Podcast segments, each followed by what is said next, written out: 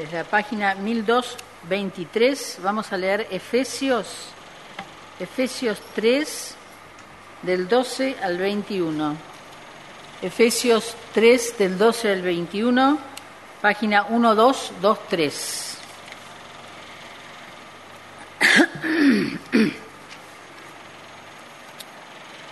En Él, mediante la fe, disfrutamos de libertad y confianza para acercarnos a Dios. Así que les pido que no, sea, que no se desanimen a, la perdón. Así que les pido que no se desanimen a causa de lo que sufro por ustedes, ya que estos sufrimientos míos son para usted un honor. Por esta razón me arrodillo delante del Padre, quien recibe nombre toda la familia en el cielo y en la tierra. Le pido que por medio del Espíritu y con el poder que procede de sus gloriosas riquezas, los fortalezca a ustedes en lo íntimo de su ser, para que por fe, Cristo habite en sus corazones. Y pido que arraigados y cimentados en amor puedan comprender junto con todos los santos cuán ancho y largo, alto y profundo es el amor de Cristo.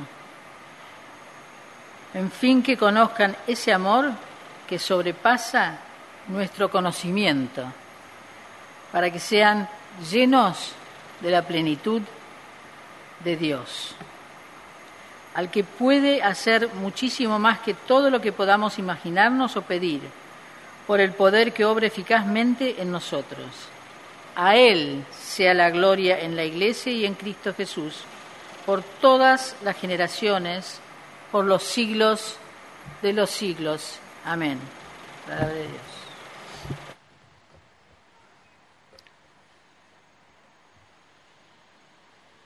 Me, pidieron recién, eh, me pidió recién Jorge si también podemos orar por los chicos que están de campamento, ¿no? Eh, así que bueno, vamos a orar brevemente y eh, pedir que Dios bendiga este tiempo de, de, descanso, renovación, pero también donde ellos puedan tener un encuentro profundo con el Señor. Querido Dios, te queremos dar gracias por el hecho que los jóvenes pueden estar disfrutando en este, con este hermoso tiempo, un, tiempo de, de, camaradería, de estar juntos, de divertirse, pero también eh, buscarte Pedimos, Señor, por aquellos que están eh, a cargo, que lo puedan hacer según tu dirección y, bueno, que puedan ser muy bendecidos. Te lo pedimos en el nombre de Jesús. Amén. Bien, bueno, eh, este pasaje de, Isaías, sobre el cual vamos a reflexionar esta mañana, me parece eh, un pasaje muy, muy pertinente para nosotros como iglesia pero también para nosotros y muchos de nosotros personalmente. Y voy a empezar por citar las palabras de una canción de un artista para la gente de mi generación, Phil Collins, que escribió una canción que se llama eh, Something Happened on the Road to Heaven. Algo pasó hacia el en el camino hacia el cielo. Y empieza la canción diciendo, teníamos una vida, teníamos un amor. Y la realidad es que mucha gente hoy en día sufre o han sufrido de las cosas que no salieron como ellos pensaron, ¿no? Y nosotros como creyentes, como hijos de Dios, eh, no, somos exentos de, experimentar eh, momentos de dolor, de tristeza, de incluso dudar un poco, bueno, ¿dónde está Dios? ¿No? ¿Por qué estoy donde estoy? ¿Por qué me pasó lo que me pasó? ¿No? Y estas palabras de Isaías fueron escritos más o menos unos 150 años antes de que el pueblo de Judá fueran llevados al cautiverio. Y estaban escritos en anticipación de que a un día Dios los iba a traer de nuevo a la tierra prometida. Y los que conocen algo un poco del Antiguo Testamento, en particular de los profetas, podemos dividir los mensajes de los profetas en dos partes, hablando en términos muy generales. Muchas veces los profetas tenían que advertir, amonestar al pueblo de Dios por su idolatría, porque se, se alejaban de Dios, ¿no? Pero una vez que ellos fueron llevados al cautiverio y sintieron tristeza, desánimo, desesperanza, desilusión, ¿no? Dios viene con palabras de aliento, con palabras de restauración, con palabras de, esperanza, ¿no? Y aquí, justamente en Isaías 40 al 66, eh, el, Isaías está lleno, lleno de palabras, de promesas del amor de Dios, que Dios quería inundar la vida de su pueblo que se había alejado pero que Él tenía el propósito de llevarlos de vuelta con llenarlos con su amor, con su paz, con su bendición, con su bienestar. Y entonces, me parece que esta palabra es muy pertinente para nosotros en nuestros tiempos, es muy pertinente para nosotros como iglesia y también como individuos. Y la realidad es que algunas veces tenemos que reconocer que nuestra relación con Dios, nuestra comunión con Dios, no es lo más óptimo. Tratamos de regular un poco en nuestra relación con Dios, tratamos de poner a Dios en un lugar en donde nosotros lo podemos controlar y hacer lo mínimo indispensable por Él. Forma parte de nuestra rutina, ¿sí? Pero el problema es que el pecado, esa eh, falta de, deseo por Dios, tiene sus consecuencias. ¿sí? Y por lo menos hay cuatro maneras en que nuestra relación y como consecuencia nuestra vida sufre. ¿no? Cuando no entendemos la palabra de Dios o no recibimos el mensaje de Dios para nosotros. Y en segundo lugar, nos resistimos a profundizar nuestra fe y comunión con Dios. Decimos, hasta ahí nomás. ¿no? O una tercera razón es que en realidad amamos más las cosas de esta vida que Dios. ¿sí? Y por último, no vivimos en comunión con Jesús diariamente. ¿sí? Entonces, eh, estas, actitudes que quizás lo hacemos en un principio inconscientemente, trae consecuencias. Y básicamente la consecuencia es que nos aleja de Dios, seca nuestra vida, nuestra vida no da fruto, ¿no? Y estamos un poco en un desierto, ¿no? Y la buena noticia es que Dios siempre toma la iniciativa con nosotros. Dios está pendiente de que nosotros escuchemos su invitación de renovar nuestro amor por Dios. ¿sí? Es como los creyentes en la carta de la Odisea, ¿no? ¿Qué le dice Jesús a esos creyentes? Que han perdido su primer amor, no son ni fríos ni calientes. Entonces, en Apocalipsis 3:20 tenemos ese famoso versículo que dice, yo estoy a la puerta y golpeo. El que abre la puerta, ¿no? Y, deje que yo entre, bueno, tendremos comunión. Ahí estoy parafraseando como loco, ahí. pero bueno, entienden, entienden lo que quiero decir.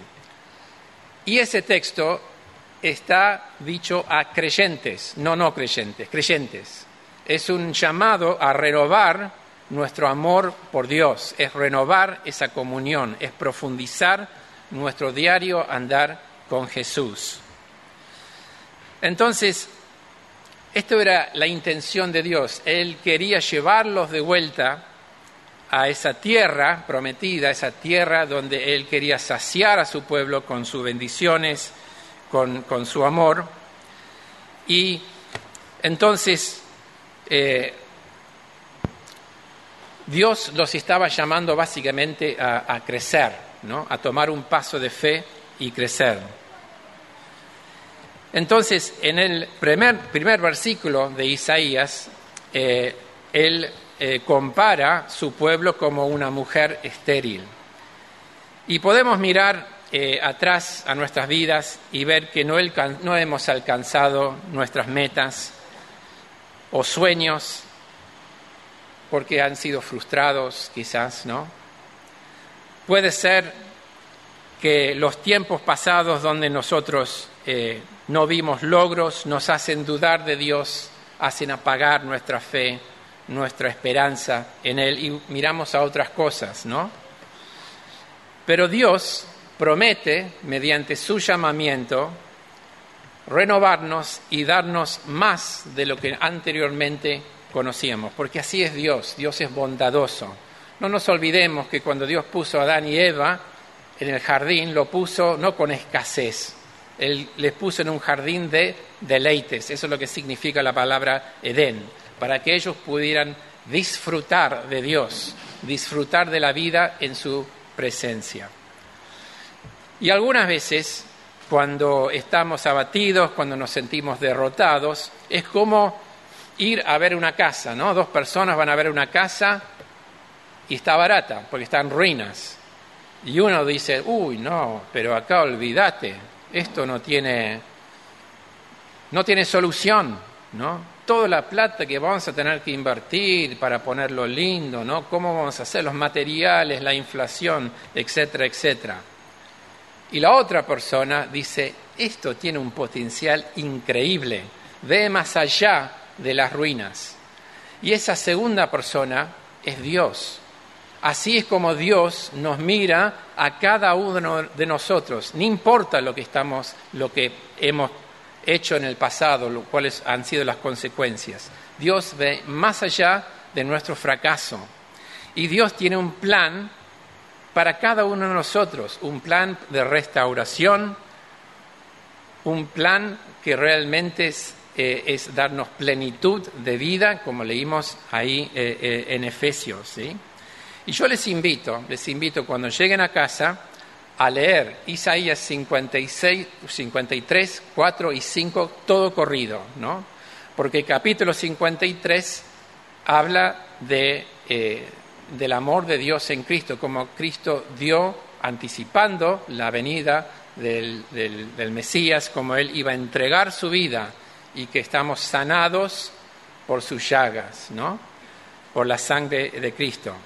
Y después nos lleva a este capítulo, el 54, donde Dios nos llama a volver a Él con toda confianza, con fe, con esperanza. Y el capítulo 55, bueno, podemos perdonar a Isaías pensando que está un poco chapita, ¿no? Cuando leemos el capítulo 55, pues dice, no, ¿cómo puede ser estas cosas que dice Isaías, que compremos sin dinero, que no reparemos en los gastos, ¿no? El Fondo Monetario tendría un problema bárbaro con Dios si tuviera que tratar con él, ¿no? Pero así es Dios, pero la verdad es que nosotros no lo vemos. Ese es el problema, no lo vemos. Y tenemos Dios encasillado en más que esto no nos puede dar. ¿Qué puedo esperar más de Dios para mi vida? ¿Sí? Pero la realidad y el mensaje principalmente de esta mañana es no te limites. ¿Sí? No te limites. No lo está diciendo un psicólogo, no lo está diciendo un coach, lo, lo dice Dios. Lo dice Dios está escrito ahí en blanco y negro, ¿no? Para que nosotros podamos creer su palabra y tomar su palabra, ¿no? Y creerlo y apropiarlo para cada uno de nosotros, ¿sí? Porque después él dice, ensancha el espacio de tu carpa. ¿sí? A ver, hoy en día estamos acostumbrados a conceptos como ajuste, ¿no? Eh, recorte, ¿no es cierto? Y pensar en invertir, olvídate, no en el clima en cual nosotros vivimos, ¿sí? Y, y bueno, sí, puede haber buenas razones por cual los economistas y los políticos dicen, dicen esto, ¿no? Pero Dios nos está llamando a ensanchar, ¿no? Eh, y hacer cosas que antes no, no, no, creíamos que fueran posibles, ¿no? Vivir por fe, como recién cantamos, ¿sí? Afirmarnos, descansar sobre las promesas de Dios y no por ver, Ese me parece es uno de los grandes problemas de cual sufrimos planificamos y creemos hasta donde nosotros podemos ver, pero la Biblia claramente dice que nosotros vivimos por fe y no por vista. ¿Por qué? Bueno, porque eh, Dios, si Dios está pidiendo que nosotros extendamos nuestra carpa, es porque tenemos lugar para hacerlo, ¿sí? Esto es muy importante que realmente podemos eh, creer esto, ¿no? Y esto nos da en sí motivo de esperanza, de regocijo en Dios, porque Dios nos está pidiendo que extendamos nuestra, eh, nuestro ensanche en nuestro territorio. Y la realidad es que en este mundo por ahí nos falta recursos muchas veces económicos eh, y, de muchas otras eh, maneras, ¿sí? Pero lo que leímos en Efesios, y les animo también a que estudien las oraciones de Pablo, estudienlos. merece, merece un estudio bíblico, una serie sobre las oraciones de la Biblia, en particular las oraciones de Pablo, porque las oraciones de Pablo no tienen ningún, ningún elemento de escasez, al contrario, ¿no? Y, y esto fue la manera que él oraba por las iglesias con cuales él trabajaba y no sé si a nosotros nos falta también orar estas oraciones en nuestras reuniones, ¿sí? Eh, lo, que leímos, lo que Rose nos leyó recién en Efesios 3. Claro, algunas veces nos parece un poco fantástico, un poco mm, no, no tiene mucho que ver con nosotros, pero esto es lo que Dios quiere para cada uno de nosotros, ¿no es cierto? Entonces, en el, por medio de Jesús, por medio de su obra redentora, tenemos todos los recursos a nuestra disposición para que nosotros podamos crecer, podemos extendernos ¿eh? de, diversas maneras. Y es muy importante entonces cuando escuchamos la palabra de Dios, seguir, su guía, ir al norte donde Él nos está eh, llevando, ¿no? Porque si Dios nos está pidiendo hacer algo es porque Él ya preparó algo para, que para, para nosotros, ¿sí? Ahora, ¿cuál, es el problema? ¿no? por cual nosotros muchas veces nos, resistimos o no, respondemos al llamado, es porque nuestro Dios es más pequeño que nuestras circunstancias. ¿sí? Entonces, limitamos la obra de Dios, nos limitamos a nosotros mismos, ¿sí? nos despreciamos casi, ¿no? Tenemos muchas veces una muy mala autoimagen, eh, eh, bajo autoestima, ¿no? Pero es imposible realmente que un hijo de Dios, si se concentra en quién es, en qué ha hecho Dios por él, que tenga un problema de autoestima, ¿sí? Realmente, ¿no? Si nos concentramos en cuánto Dios nos ama y cuánto Dios nos dio a cada uno de nosotros. Entonces, nosotros tenemos que aprender a vivir, a descansar sobre esas magníficas y preciosas promesas, como dice Pedro, ¿no? Que Dios ha jurado cumplir en nosotros y por nosotros. Y las promesas de Dios, las bendiciones de Dios nos van a traer una vida mucho más abundante de lo que nosotros podemos imaginar y hacer por nosotros. Entonces, si Dios nos está llamando hoy, es un llamado a esperar algo de Dios que nunca tuviste y que anhelaste. Es una oportunidad para ver la mano de Dios actuando en tu vida de una manera que jamás creíste posible.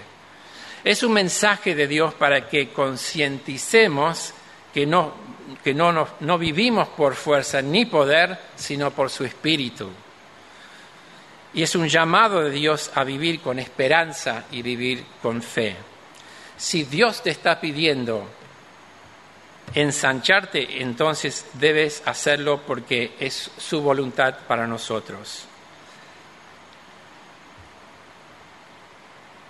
Porque Cristo quiere que ensanchemos nuestra capacidad de nuestro corazón para, permitir que Él actúe con más libertad y profundidad en todas las áreas de la vida, ¿no? Para que realmente podamos tener una experiencia sobrenatural de Dios donde podemos conocer Dios realmente haciendo su morada entre nosotros. Dios nunca te va a mostrar algo que no vas a poder realizar, porque Él siempre nos da los elementos, todos los recursos que necesitamos. Y si Él te muestra un camino, debes seguirlo. Y aunque todavía no sabes dónde te está llevando, seguilo a Dios, obedece, actúa en fe. ¿sí? Tenemos el ejemplo del, del gran patriarca Abraham, que dice Hebreos que él fue no sabiendo dónde iba, pero él confiaba plenamente, descansaba sobre las promesas de Dios. Este es muy notable el ejemplo de Abraham, porque él era en un principio un idólatra, adoraba a otros dioses, pero además era un hombre extremadamente rico, tenía todo lo que uno podría pedir. ¿Por qué debería dejar todo y seguirlo a Dios? Sin embargo, él siguió la guía de Dios, no sabiendo dónde iba. ¿Por qué? Porque él tenía su ojo, su recompensa estaba puesto en Dios mismo. ¿Sí? Y así es como nosotros debemos vivir en el 2020. ¿sí? Pero después dice, despliegue las cortinas de tu morada. Y en cualquier remodelación que hacemos, extensión a, una casa, también debemos eh, eh, concentrarnos en decoración interior, ¿no? Y si Dios te está pidiendo ensanchar tu territorio, ¿no? extender tus carpas, entonces también significa que nosotros tenemos que preparar nuestro corazón para lo que Dios nos quiere dar. Puede ser un nuevo ministerio, eh, puede ser una nueva dirección eh, en, tu vida, ¿no? Bueno, tenemos que realmente preparar que Dios nos dé de su Espíritu Santo esa capacidad, ¿no? Y esa, eh, ese anhelo realmente por Dios, ¿sí? Porque muchas veces personas sirven a Dios pero sin haber sido preparados interiormente, sin realmente sentir ese llamado, sin realmente amar a Dios de todo corazón, como estaba compartiendo Alicia al principio del servicio, y sin tener realmente amor por las personas con cual ellos sirven. Cuando Dios eligió, estaba por elegir un nuevo rey para reemplazar a Saúl, que abandonó a Dios. ¿Se acuerdan la historia, no? Había los hermanos de David, desde el más grande, ¿no? Y Samuel dijo, tiene que ser el más grande, obvio, ¿no? Dios dijo no. Y así fue paulatinamente. Hasta que llegó, Samuel no entendía nada, ¿no? Dijo, ah, sí, sí, está David, el, más pequeño de todos, ¿no? ¿Y por qué lo eligió Dios a, David? Lo eligió porque él tenía un corazón para Dios. ¿sí? Entonces, nosotros tenemos un corazón realmente para Dios. ¿sí? Debemos preparar nuestro corazón por esa visión que Dios nos está llamando a recibir, ¿no? por ese nuevo ministerio, esta nueva dirección, este nuevo trabajo ¿no? Eh, que está eh, queriendo llevarnos a hacer. ¿Y qué necesitamos trabajar entonces en nosotros?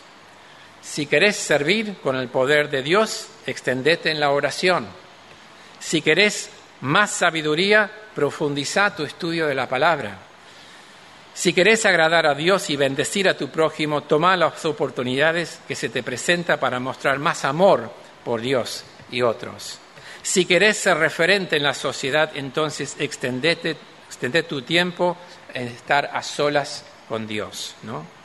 Está el famoso dicho, ¿no? Que detrás de cada gran hombre hay una gran mujer. Bueno, podemos decir que detrás de cada santo ejemplar o hijo de Dios que vive realmente su fe, hay una relación de intimidad con Dios. No hay otra manera. ¿sí? Y por eso llegamos a, este texto que dice, no te limites, por todo esto, lo que venimos diciendo, no te limites. ¿no? Y eh, ayer estaba escuchando un, audio, ¿no? de alguien que estaba diciendo, diciendo haciendo una pregunta ¿no? para reflexionar. Eh, ¿Quién te dijo que vos no podés en la vida, que vos no podés hacer esto o lo otro? ¿Quién te dijo? ¿no? ¿Quién, ¿Quién fue una influencia negativa o qué circunstancia actuó negativamente en tu vida para decir, hasta acá llegaste, vos no servís, quédate acá? ¿no? Y sin embargo, es muy triste para ver cómo esto también puede pasar entre nosotros, puede pasar en muchas iglesias, en, lugares, ¿no? Ponemos límites sobre otras personas, no, no, los, no acompañamos su crecimiento, ¿no? Y esto es más un mensaje para, para mí, como pastor, líderes, ¿no? Ancianos, presbíteros, ¿no?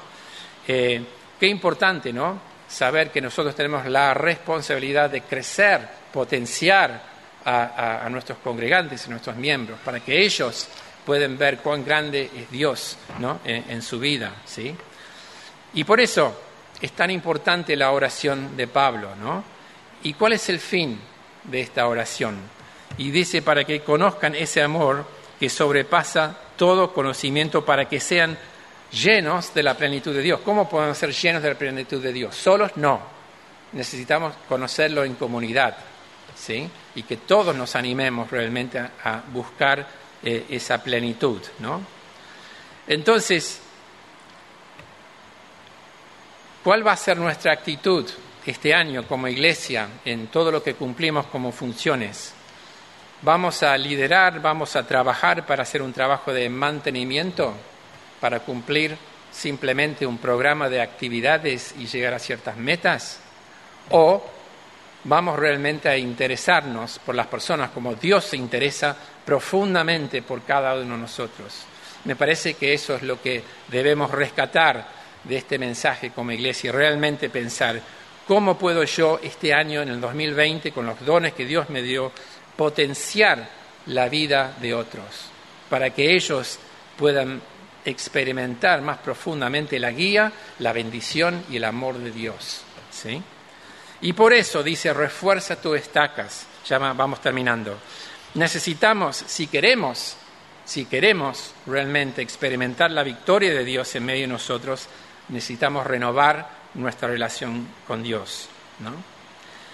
Y necesitamos ser más fuertes en el estudio de la palabra, hacerlo con más hambre y sed de Dios, orar con más fervor y fe y sin cesar para que podamos resistir las artimañas del enemigo y mantenernos firmes en el Señor. Y así, al reforzar nuestras estacas, la luz de Dios se va a ver en nuestras vidas. ¿no? ¿Cuál es, cuál es la, el anhelo más profundo de muchos de nosotros aquí? Y es por nuestros hijos, ¿no es cierto? O si son abuelos también, ¿no? por nuestros nietos, ¿sí? Para que conozcan a Dios, ¿sí? Entonces, eh, muchas veces, como dice Gerardo, una de las la razón principal por cual muchos de nuestros hijos no creen o se apartan de la iglesia es porque no vieron un ejemplo, vieron un doble mensaje, ¿sí? Entonces, cuál importante es nuestro testimonio eh, de vida, ¿no? Para que no solamente nuestros familiares, nuestros hijos, pero también nuestros vecinos, ¿no? invitemos con más entusiasmo a nuestras reuniones ¿no? y nuestras actividades para que más gente tenga la posibilidad eh, realmente de conocer a Dios, de experimentar la gracia de Dios. Entonces, por último, dice, porque a derecha y a izquierda te extenderás, tu descendencia desolojará naciones y poblará ciudades desoladas. Dios quiere que nos ensanchemos y extendemos para que otros puedan creer en Jesús, otros los conozcan, ¿sí? no solamente nuestros hijos. Y es muy importante ¿no? tener una visión que nosotros servimos a nuestra generación, pero nosotros tenemos que preparar una nueva generación para el futuro, para que ellos puedan desalojar otras naciones, tomar territorios que hasta ahora nosotros no cubrimos como iglesia, como comunidad. ¿Y cuál es el problema de recibir este mensaje para muchos de nosotros o para muchas personas? Bueno, Dios con su ternura, con su amor, con su comprensión de nuestra condición dice, no temas, no te turbes, ¿no? Y, y este pasaje habla del amor, del profundo amor de Dios para con nosotros, ¿no? Y es el amor perfecto, dice la carta de Juan, que echa fuera el temor, ¿sí? Entonces esta reflexión esta mañana es simplemente una invitación de despejarte de esa mirada donde tu situación y tus problemas y el mundo y la vida es más grande que Dios, ¿no? Y buscar a Dios. Toma tiempo, toma tiempo a solas para buscar a Dios, ¿no? Y Dios te va a responder, sin duda te va a responder. Te va a mostrar cosas que hasta ahora no habías pensado posible hacer nuevas direcciones, nuevos desafíos. ¿sí? Y el resto del capítulo está lleno de hermosas promesas de sanidad, de restauración, bendiciones incomparables, incomparables que solamente encontramos cuando tenemos la meta de encontrar nuestra satisfacción en Él. Entonces este pasaje es lleno de alabanza a Dios. Regocijate, dice este pasaje. Levántate eh, con canciones de júbilo. También este pasaje es un llamado a la acción. Ensancha, extiéndete, alarga, refuerza, refuerza, extenderás. ¿no? Dios siempre, siempre eh, producirá esperanza en el corazón de aquellos que se acercan a Él, pero también hará por su Espíritu Santo que su iglesia se ponga en acción, ¿no? Que realmente, como cantamos al principio, que Dios nos abre los ojos de nuestro corazón, ¿sí? Y que a diferencia de Phil Collins podemos reencontrar el rumbo, ¿no? De nuestra vida en Él, ¿no? Y con regocijo, con esperanza, con fe, ir en este 2020 adelante sabiendo que Dios va a abrir nuevos caminos, nos va a llevar a nuevas alturas espirituales para conocerlo con más profundidad, con el fin de que muchas otras personas puedan ser tocados y puedan conocer al Señor. Así que vamos a terminar con una, una breve oración y Después vamos a terminar con una canción. Señor nuestro Dios, te damos muchísimas gracias por tu palabra. La realidad es que muchas veces nos cuesta creer lo que está escrito aquí, pero esto es palabra de Dios. Y tú nos dices, Señor, en esta mañana, no te limites. Y Señor, te pedimos perdón por las maneras en que te limitamos a vos, nos limitamos a nosotros y a otros también. Señor, te pedimos que amplíes eh, nuestra capacidad por ti, Señor, y que realmente en este 2020 podemos poner este, este mensaje como meta para buscarte de todo corazón y estar, vivir con la expectativa, con nos vas, nos vas a mostrar nuevas cosas, nuevos proyectos, una nueva vida, Señor. Te lo pedimos en el nombre de Jesús. Amén.